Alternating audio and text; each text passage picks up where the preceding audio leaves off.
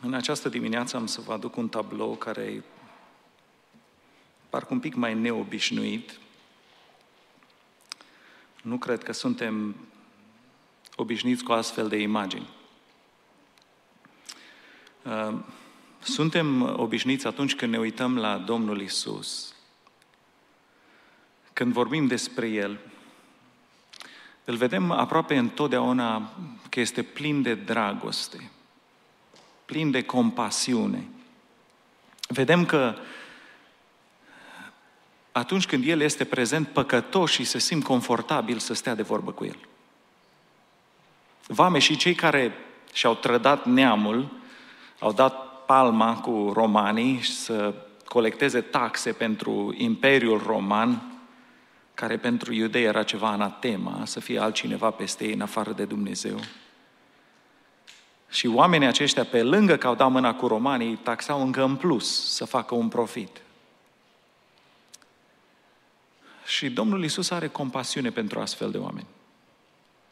Stă la masă cu ei, intră în casa lor. Găsim pe femei care erau în prostituție, care după legea lor trebuiau să fie împroșcate cu pietre. Văd ceva la Domnul Isus în ochii lui, în portarea lui și pot să se apropie de el. Vedem uh, pe Domnul Isus care compasiune pentru păcătoși, pentru cei care au căzut în păcat, pentru cei care sunt prinși. Suntem obișnuiți cu imaginea aceasta. Suntem obișnuiți cu imaginea unde El este păstorul cel bun. Și lasă turma, lasă 99 de oni să se ducă după singura oaie care s-a dus singură să se depărteze. O ia în brață, o pune pe umeri și o aduce înapoi. Și ne uităm la această dragoste a lui Dumnezeu și spunem, Doamne, Tu ești minunat. Vedem atunci când Domnul Isus este în misiune și vin copiii la El și este gălăgie și ucenicii opresc copiii. Domnul spune, copiii să nu-i opriți, lăsați-i să vină la mine. Îi ia în brațe, își pune mâinile peste ei, îi binecuvintează, întotdeauna primitor și plin de dragoste. Însă sunt două excepții la această atitudine a Domnului Isus.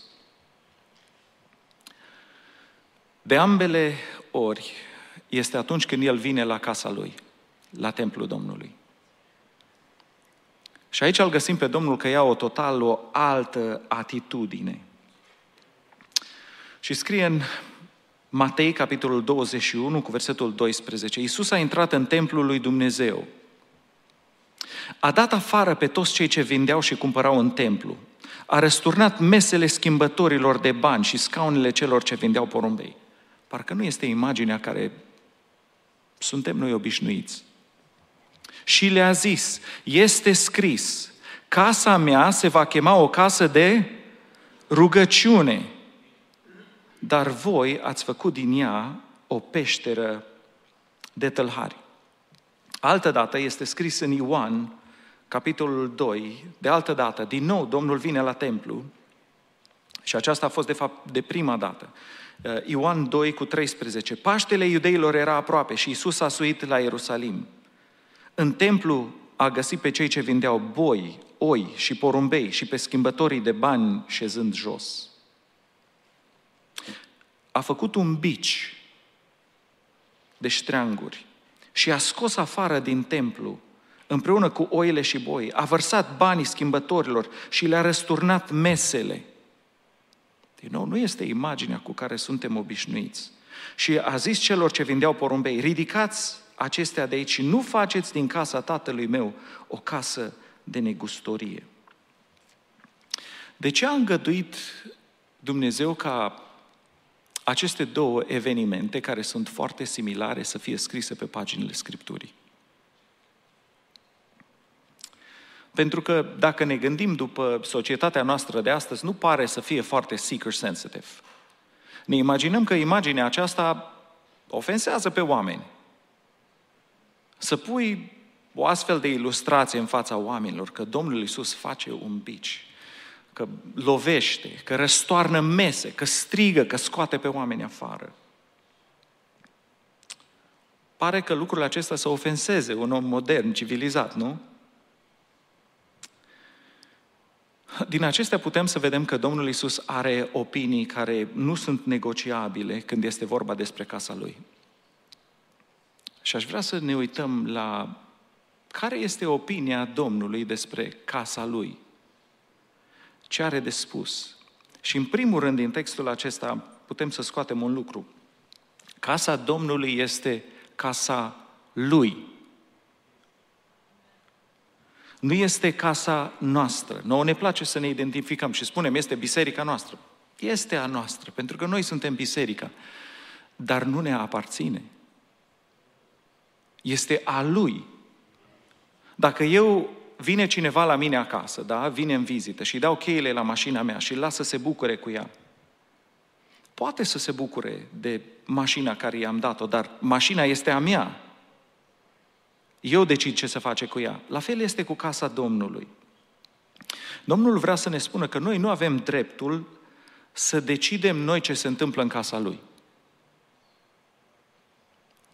Atunci când este vorba de Scriptură, dacă este cuvântul revelat și Domnul are ceva de spus, noi nu putem să spunem lucrul acela și să spunem ceea ce spune Domnul este opțional și facem noi că așa ne place nouă. Opiniile Domnului despre casa lui uh, nu se schimbă absolut deloc. Din start, de la original, de la intenția care o are de la început. De ce? Pentru că ceea ce face Dumnezeu este perfect din start. La ceea ce face Dumnezeu spune cuvântul lui Dumnezeu că nu este nimic de adăugat și nimic de scăzut. Când Domnul face ceva, face perfect. Nu poate să vină vremea, timpul, moda, stilul, să vină să îmbunătățească ceva la ce face Dumnezeu. Pentru că ceea ce face El este din start. Foarte bine, este perfect. Nu poate cultura să schimbe cerințele Lui, să spunem, bine, noi suntem români, da? Noi avem cultura noastră. Avem cultura noastră. Până la un punct, când este vorba de cuvântul lui Dumnezeu, cuvântul lui Dumnezeu este onorat și închinat. Știți că de aceea avem Supreme Court în, în America? La toate legile care se dau, toate se duc până la Constituție. Și dacă nu se încadrează în Constituție, trebuie să fie dat afară sau legea este considerată invalid. A schimba ceva când este vorba despre cuvântul lui și poruncile lui Dumnezeu când este vorba de dorințele lui Dumnezeu despre casa lui, este o ofensă la adresa lui Dumnezeu. Uh, atunci când noi nu împlinim cerințele lui și ceea ce cere el, lucrul acesta îl dezonorează pe el. Mi-aduc aminte, un frate m-a sunat, sunt mulți ani, un prieten foarte bun, cu care, un om care îl iubește pe Dumnezeu, un om deosebit. Și conversația care am avut-o cu el m-a mirat foarte, foarte mult. Am fost șocat. Spunea el, era foarte supărat și îmi spunea că la biserica lor, acolo unde erau, păstorul trebuie să fie dat jos. Păstorul trebuie să fie dat jos, nu se mai poate în felul acesta. Cauza aceasta era atât de nobilă că scuza metodele. Da? Deci, pentru că trebuia să facă ceva după gândirea lor, s-a luat după prietenii lui, ă, faptul că se adunau să vorbească de rău pe lângă era scuzabil. Ca și cum metodele le dădea dreptate. Mi-aduc aminte că l-am ascultat și am spus ceva. I-am spus, dacă tu crezi că Dumnezeu are nevoie de compromisul tău ca să-și împlinească planurile Lui, atunci Dumnezeu nu mai este Dumnezeu. A fost liniște la telefon. M-am bucurat că s-a trezit, a ieșit din toate grupurile acelea care făceau scandal și a zis, dacă Domnul vrea să schimbe păstorul bisericii, Domnul poate să schimbe păstorul bisericii, nu are nevoie de compromisul meu. Nu are nevoie de vorbire de rău în parcare. Nu are nevoie de partide, de grupări. Nu are nevoie de compromis, de ceva care este păcat, pentru că e situația atâta de nobilă. Momentul în care noi am început să deviem de la cuvântul lui Dumnezeu este momentul în care noi am început să ieșim din calea binecuvântării, din planul lui Dumnezeu care îl are pentru noi, pentru casa noastră, pentru biserica noastră. Și în primul rând Domnul vrea să ne spună, casa Domnului este casa Lui. Este bine că noi luăm ownership și spunem Biserica Emanuel este biserica mea sau cer care ne ascultați, la biserica care mergeți. Da, este biserica Domnului. Este bine că tu te identifici cu locul acela și faci parte din trupul Domnului. Dar nu uita că casa Domnului este de fapt casa Lui. Și ceea ce se întâmplă în casa Lui, El determină ce se întâmplă acolo. Noi putem să, ne, să beneficiem, putem să ne bucurăm de lucrul acesta. Și cuvântul Domnului vrea să ne atragă atenția. Ai grijă ce faci în casa Domnului. Înainte ca să faci o slujire, să stai cu cineva de vorbă, înainte să vii cu ideile care le ai, cum ar trebui să fie, întreabă-te, care e opinia Domnului? Vă mărturisesc bazat pe cuvântul lui Dumnezeu că Domnul are o opinie despre casa Lui. Și pentru că este casa Lui, opinia Lui trebuie să aibă prioritate. Să ia locul întâi. Care este opinia Domnului despre casa Lui? Și spune așa, casa mea se va chema o casă de rugăciune. Ce numim noi pe cineva care repară la un șap mașini în fiecare zi? Mecanic. Mecanic de mașini. Dar de ce el definește lucrul acesta? Pentru că lucrul acesta îl face în fiecare zi. Ce numim pe cineva care repară dantura la oameni? Stomatolog, dentist, medic stomatolog. Dar de ce îi spunem așa? Well, pentru că asta face în fiecare zi. Ce numim pe cineva care pilotează avioane, care zboară cu Delta sau altă companie? Spunem că e pilot. Dar omul acela poate să fie tată, poate să fie soț, nu. Poate că are un hobby și face ceva în garaj, dar lucrurile acestea nu-l definesc. Ceea ce face majoritatea din timp este ceea care îl definește.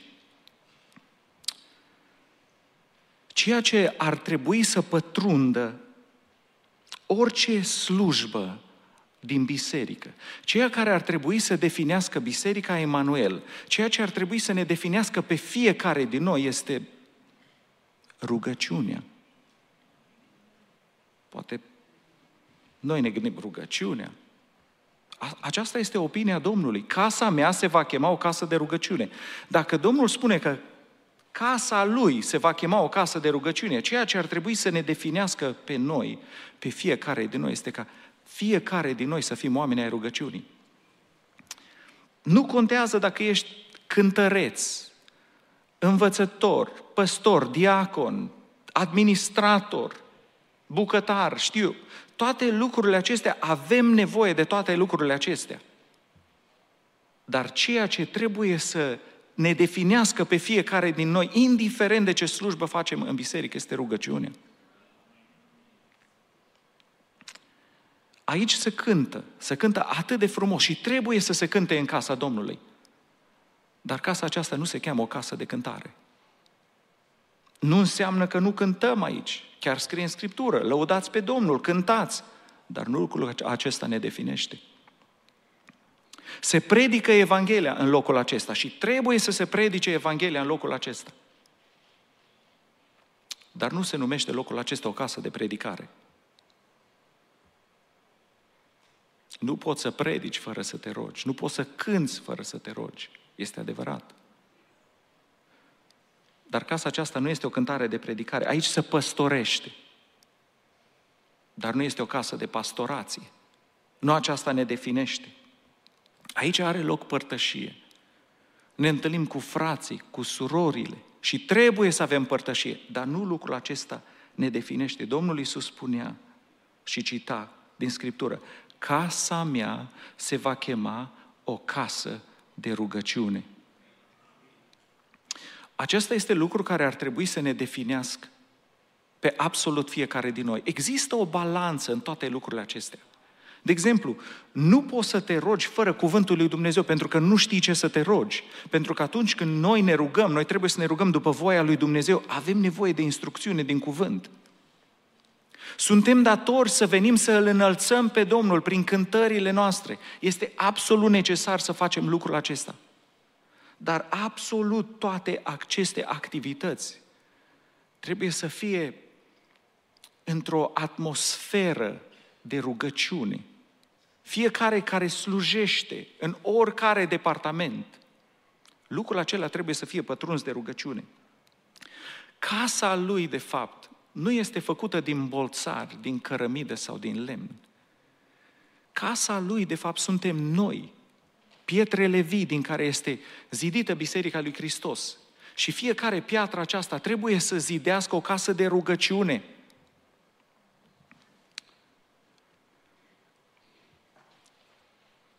Biserica primară s-a născut. Dar important este să ne uităm când s-a născut biserica primară. Care era activitatea pe care o făceau ei când s-a născut biserica primară? Știți ce făceau? Se rugau. Erau adunați împreună în camera de sus și s-a pogorât Duhul Sfânt peste ei. Foarte important, în timpul când ei se rugau.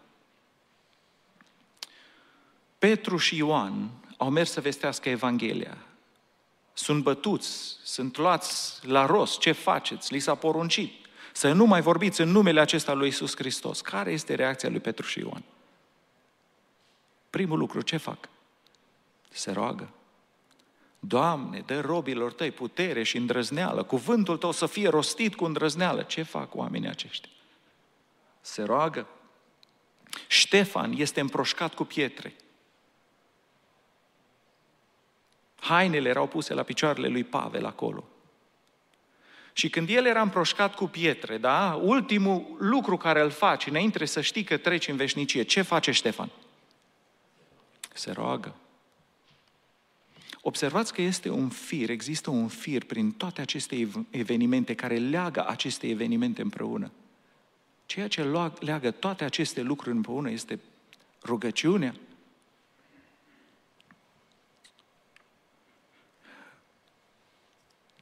Petru este prins și băgat în închisoare. Da, urmau să-i taie capul și lui Petru the next day. Care este reacția bisericii? Se adună împreună și ce fac? Fac un protest. Fac semne mari. Free Peter. Nu este drept. Fac scrisori de acuzație împotriva politicii din vremea aceea. Nu. Biserica se adună împreună și ce fac? Se roagă. Care este reacția Domnului la rugăciunea lor? Trimit un înger care dă un picior la Petru. Scoală-te. Ușile de la închisoare se deschid, lanțurile cad, porțile se deschid și vine Petru și bate la ușă. Ce făceau ucenicii Domnului și biserica primară? Se rugau, aproape că nu le vine să creadă. Este îngerul lui Petru.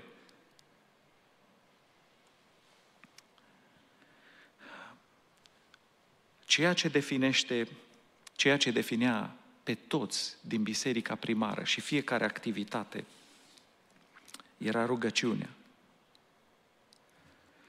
Când citim în Scriptură că biserica primară era umplută și reumplută cu Duhul Sfânt și s-a cutremurat locul acela, care era activitatea care o făcea biserica primară? Se rugau. Nu vi se pare interesant? Rugăciunea avea o prioritate deosebită. Ascultați ce scrie Petru pardon, Apostolul Pavel, la 1 Timotei, capitolul 2, scrie lui Timotei și spune așa, vă îndemn, dar înainte de toate, lucrul acesta să aibă prioritate în viața voastră. Înainte de toate, ce să faceți? Rugăciuni, cereri, mijlociri, mulțumiri pentru toți oamenii.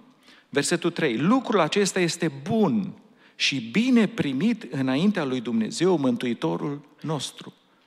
Ce este bun? Ce este bine primit? Rugăciune. spune cuvântul Domnului, fapte 2 cu 42, ei stăruiau, continuau, insistau în alte cuvinte, în învățătura apostolilor, în legătura frățească, în frângerea pâinii și în rugăciuni. Observați că este o balanță la toate lucrurile acestea. O biserică unde există balanță între cuvânt, închinare și rugăciune. Când ceea ce acoperă toate lucrurile, fiecare activitate din viața noastră, când lucrul acela este rugăciune, aceea este o biserică vie. Fraților, rugăciunea nu este o obligație. Este un privilegiu pe care îl avem. Să stăm de vorbă cu Domnul.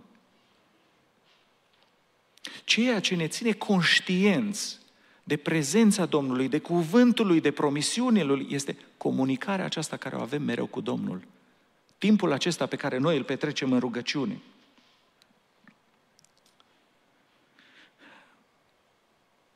Dacă este un lucru care trebuie să însoțească ziua noastră, de primul lucru de când ne trezim dimineața până la ultimul lucru seara, dacă este o activitate care mereu o repetăm, în care stăm mereu, lucrul acesta trebuie să fie rugăciune. De ce este rugăciunea absolut esențială pentru credincios și pentru biserică, în plus de lucrurile care le-am spus? Aș vrea să trecem peste câteva din aceste lucruri, ele sunt multe.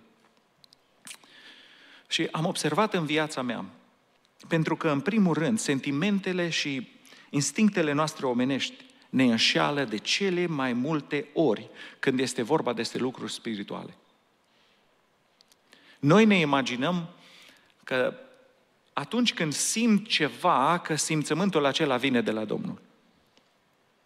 Ne imaginăm pentru că am umblat cu Domnul pentru o perioadă de timp, pentru că am ascultat cuvântul Domnului, pentru că noi cunoaștem Scriptura, noi credem că noi știm cam ce ar trebui să facem. Și atunci devenim un, într-un fel foarte independenți. Pentru ce să mă rog? Că știu ce am de făcut. Nu? Știu dacă Domnul este involvat sau nu este involvat. Am, avem atâta încredere în firea noastră pământească, în gândirea noastră, în inteligența noastră. Am observat că de cele mai multe ori în viața mea am fost greșit. Și mă gândesc, cum, domnule, suntem atâta de educați, zeci de ani de facultate, nu? Crescuți în biserică, cunoaștem Scriptura, știm noi ce trebuie făcut. Uh, mi-aduc aminte, după ce am vândut clinica din Florida, automat, logica aceasta mi-a spus, păi trebuie să te muți. Nu, ai vândut clinica, am semnat un uh, contract, uh, nu pot să non-compete clause, nu pot să fiu în aceeași zonă și m-am gândit normal că trebuie să mă mut și dacă trebuie să ne mutăm, trebuie să ne mutăm în altă parte.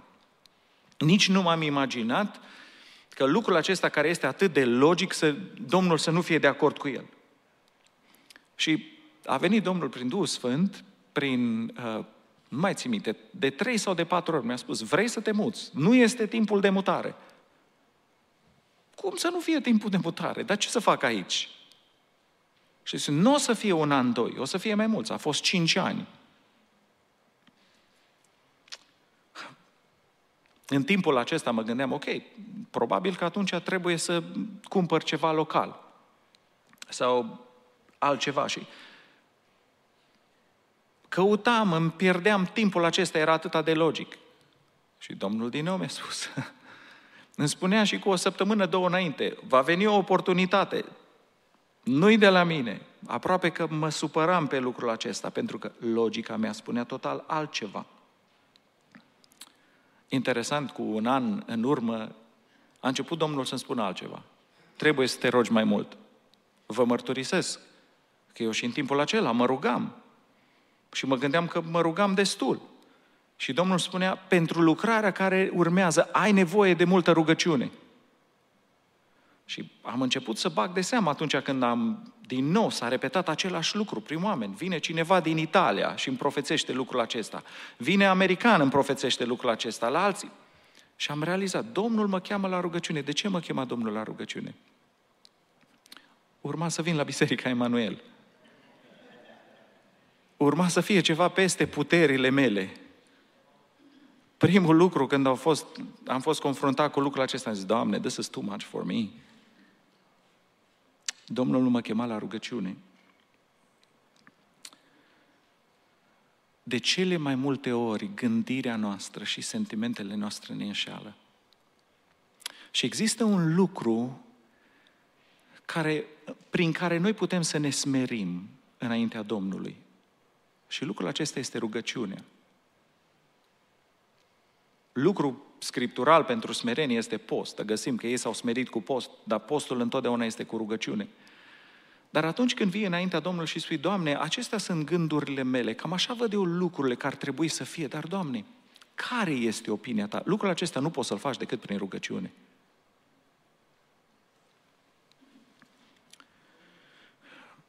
Rugăciunea este absolut esențială în viața credinciosului pentru că rugăciunea este canalul prin care vin toate binecuvântările lui Dumnezeu. Imaginați-vă, atunci când eu spun eu nu am nevoie de rugăciune în viața mea, indirect eu spun eu n-am nevoie de binecuvântările lui Dumnezeu în viața mea. Pentru că rugăciunea este canalul prin care vin aceste binecuvântări ale lui Dumnezeu. Gândiți-vă care au fost cele mai înălțătoare momente pe care le-ați avut dumneavoastră cu Domnul.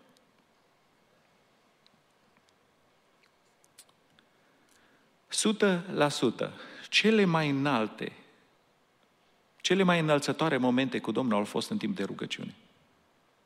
Dacă vă gândiți bine. Atunci când inima mea, inima dumneavoastră și inima Domnului s-au unit, atunci când am putut să învărs inima înaintea Domnului, și a fost o unitate cu Duhul Domnului. Momentele acelea au fost întotdeauna în momente de rugăciune. Pentru că rugăciunea este, nu este doar un ritual, este locul unde noi stăm de vorbă cu Domnul și spunem Domnului inima noastră. Mi-aduc aminte de um, anii de facultate. Și în primii ani de facultate învățam foarte mult. Competiția pentru a intra mai departe era foarte mare. Stăteam la librăria școlii până la 12.1 noaptea. Dacă veneam acasă, Părinții mei pe vremea aceea aveau faster home business din acesta pentru bătrâni. Erau vizitatori, era gălăgie, auzeam, nu puteam să mă concentrez, să, să, să studiez și rămâneam la, la, la școală, la librăria școlii, stăteam până la 12-1 dimineața. Mi-aduc aminte, mergeam în drum spre casă, dacă ziua era un trafic teribil, noaptea străzile erau libere și puteam să stau de vorbă cu Domnul. Și spuneam Domnului, fricile mele, mă gândeam ce să urmeze cu viața mea, cu cine am să mă căsătoresc, care e direcția care o are viața mea și stăteam de vorbă cu Domnul. Și era o părtășie atât de deosebită, ajungeam acasă și parcam în driveway și parcă nu puteam să ies din mașină, pentru că părtășia era atât de specială cu Domnul. Câți din dumneavoastră ați experimentat astfel de momente cu Domnul? N-au fost toate momentele acestea momente de rugăciune? Știți că momentele acestea nu s-au terminat? Că Domnul ne așteaptă la locul acela? Vă aduceți aminte de momentele critice din viața dumneavoastră? Momente grele. Poate erați pe frontiera țării, să treceți frontiera. Vă întreb, cum a fost rugăciunea dumneavoastră înainte să treceți Dunărea? Sau să treceți frontiera? Așa e că n-a fost un ritual. Așa e că n-ați spus pe în vremea aceea o rugăciune de aceea stil poezie, care o știm cu toți. Nu. A fost un moment de sinceritate totală. Cum a fost rugăciunea dumneavoastră când ați primit un diagnostic de la medic sau erați la spital cu poate cineva din familia dumneavoastră, un copil? A fost o rugăciune din aceea standard?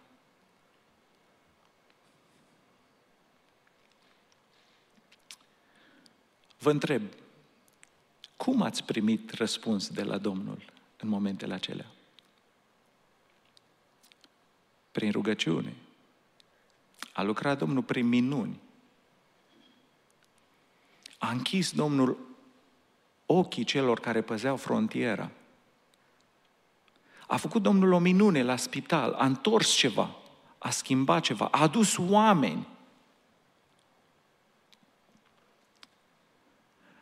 Știți că și ateii se roagă? Mi-aduc aminte, eram cu un coleg și vreau să-i spun despre Domnul, am încercat și a spus, Dave, I'm an atheist, I don't believe in God. Și l-am întrebat, fii sincer, nu te-ai rugat niciodată lui Dumnezeu? Și că, ok, I'll be honest. În momente foarte critice am zis, God, if you're there, please help. Ceva în lăuntrul lor, la criză, instinctul i-a dus exact la lucrul acesta, să se roage. Aș vrea să vă gândiți la cele mai înălțătoare momente la care a avut parte Biserica Emanuel. De aici.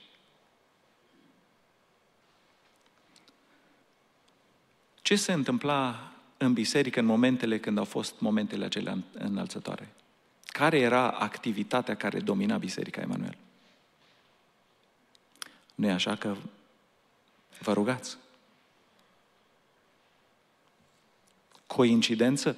I think not. Există o relație între ceea ce faci și efectul care îl are. Rugăciunea nu este opțională.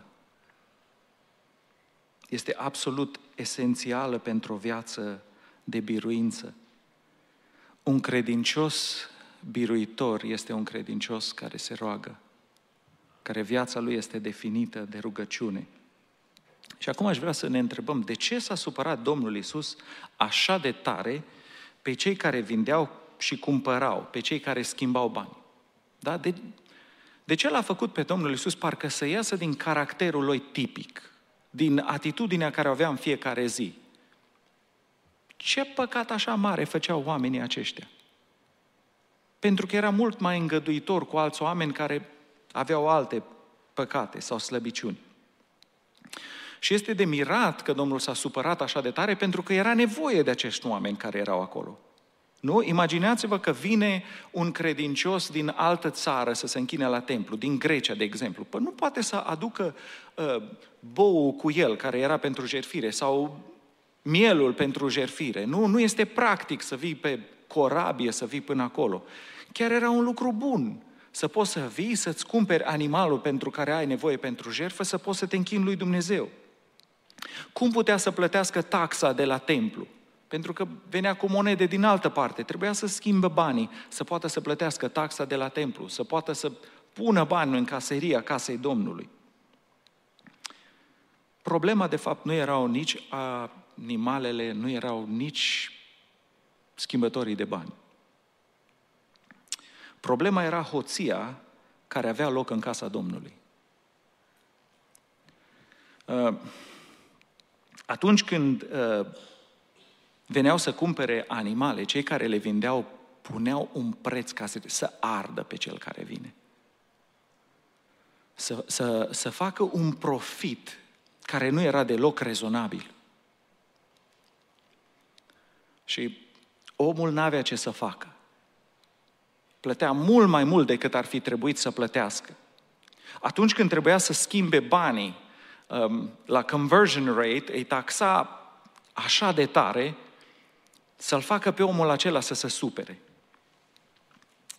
Negustorii aceștia, în loc să faciliteze închinarea, să ajute pe oameni în închinare, furau pe oameni chiar în casa Domnului. Și Domnul spune, casa mea se va chema o, o, o casă de rugăciune, dar voi ați făcut din ea o peșteră de tâlhar. Știți ce face tâlharul? Vine și dă în cap la om și fură ce are în buzunar. Și oamenii aceștia aveau tupeu să facă cas, lucrul acesta în casa Domnului. Citeam undeva mai de mult, mi-am, am încercat să mă gândesc unde și spunea că era mai o șmecherie care se întâmpla acolo. Veneau oamenii să vină la templu cu animalul lor și se uita preotul și studia mielul sau animalul și spunea, nu-i bun, uh, uh, are cusur, trebuie să iei altul. Și mergeau la oamenii care erau acolo și vindeau animalul lor cu cusur și cumpărau altul și din nou le dădea nimic pe animalul care nu era considerat bun pentru că nu era și plătea un preț pentru altul. Dar ziua următoare același lucru se întâmpla și animalul care cu o zi înainte era cu, cu sur, acum era bun de vândut din nou pentru închinare. Era un business care se întâmpla acolo. Imaginați-vă oamenii aceștia care veneau să se închine, care aveau un nod în gât, pentru că știau că erau furați. Imaginați-vă cum arăta închinarea lor, rugăciunea lor. Um, nu știu despre dumneavoastră, dar personal, atunci când am fost furat în România sau înșelat, la o schimbare de bani sau la ceva, îți dă cea mai teribilă senzație după, după lucrul acela. Parcă știu că am spus la alții, mă, dacă îmi spune că nu are bani, i-aș fi dat dublu decât m-a furat pe mine. Dar senzația care o am să fiu furat este o senzație teribilă. Și oamenii aceștia care veneau să se închine lui Dumnezeu, aveau senzația că erau furați. Și îl furau pe Dumnezeu de închinarea și părtășia care ei trebuiau să o aibă. Ceea ce trebuia să fie un loc de închinare, de părtășie cu Dumnezeu, era o piatră de poticnire. Oamenii se simțeau furați și diavolul o să le spună ce rost are să vii să te închini. Nu vezi toată mașinăria care se întâmplă aici. Și cred că prin aceasta Domnul se uită la fiecare din noi și vrea să ne spună, să ne întrebăm, oare ceea ce fac eu facilitează închinarea? Fraților, era o nevoie să fie oameni acolo care să aducă animale, ca oamenii să poată să le cumpere, să se închine. Era nevoie. Era o nevoie de schimbătorii de bani. Păcatul era că oamenii s-au folosit de lucrul acesta să tâlhărească pe oameni. Și întrebarea care trebuie să ne opunem noi, slujirea mea facilitează închinarea. Îi duce pe oameni la rugăciune, la închinare, la adresa lui Dumnezeu.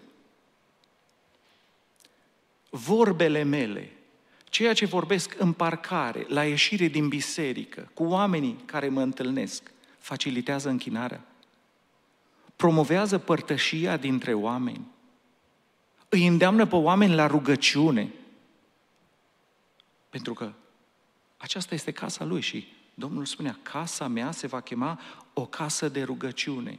În loc să faciliteze închinarea, era o pietre de poticnire. Dacă ceea ce facem nu este în armonie cu Duhul lui Dumnezeu, nu o să conducă la închinare.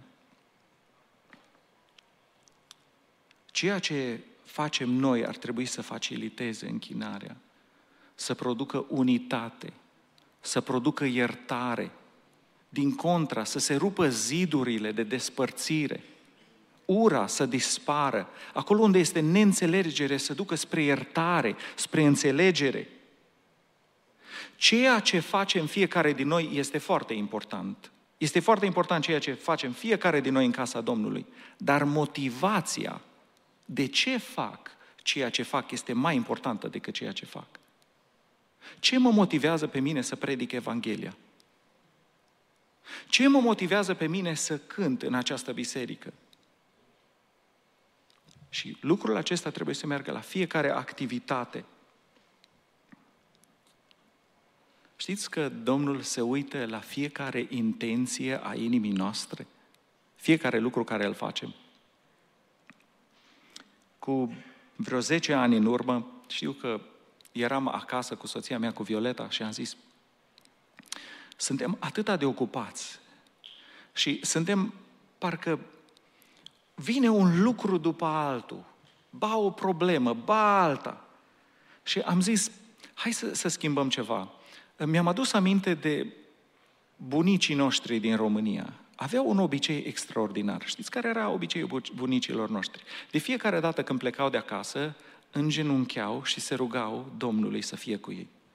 De fiecare dată când se întorceau acasă, ce făceau? Îngenuncheau, se rugau Domnului. De fiecare dată când venea un musafir, un frate din biserică sau, și intra în casă, ce făceau? Se puneau pe genunchi, se rugau, mulțumeau Domnului. Ceea ce definea viața lor era rugăciunea. Și am zis, mai am devenit noi atât de moderni că nu mai putem să facem lucrul acesta. Și am zis, hai, dacă putem, de fiecare dată când plecăm de acasă sau venim acasă, hai să facem lucrul acesta. Să, să ne rugăm, să, să ne închinăm înaintea Domnului. Nu într-un mod legalistic sau să credem că numai așa se poate. Nu, hai să facem lucrul acesta mic, l-am considerat eu, ca să-L onorăm pe Dumnezeu în lucrul acesta. N-a trecut decât câteva săptămâni și din nou ne-a vorbit Domnul profetic.